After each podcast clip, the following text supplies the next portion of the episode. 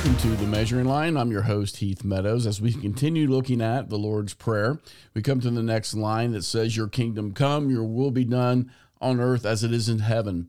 And I have always considered the Lord's Prayer a prayer of agreement between the believer, the one who's praying the prayer, and God.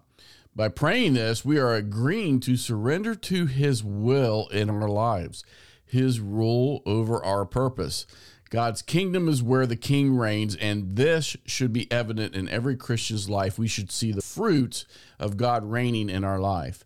Amos 3 3 instructs us that two can only walk together if they agree, if there exists a relationship between the two that are walking together. This seeks to align our thoughts and actions with our Heavenly Father. What is His will for our life, or what is His will?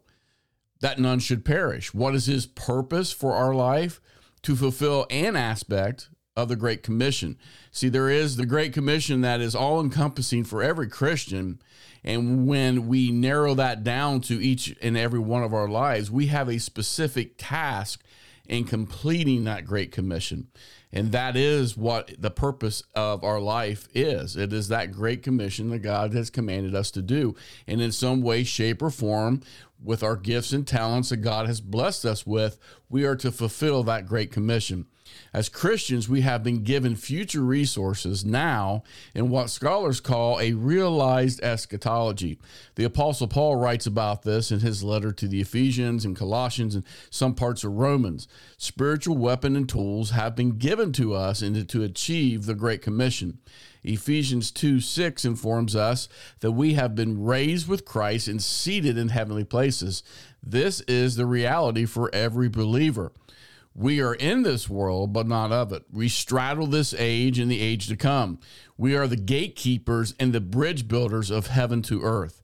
We bring the future realities of Jesus' rule into our present.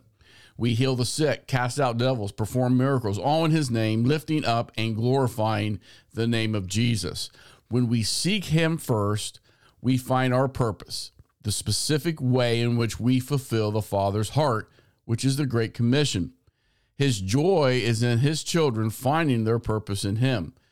Doing so manifests the kingdom on earth, a taste of things to come until Christ's return.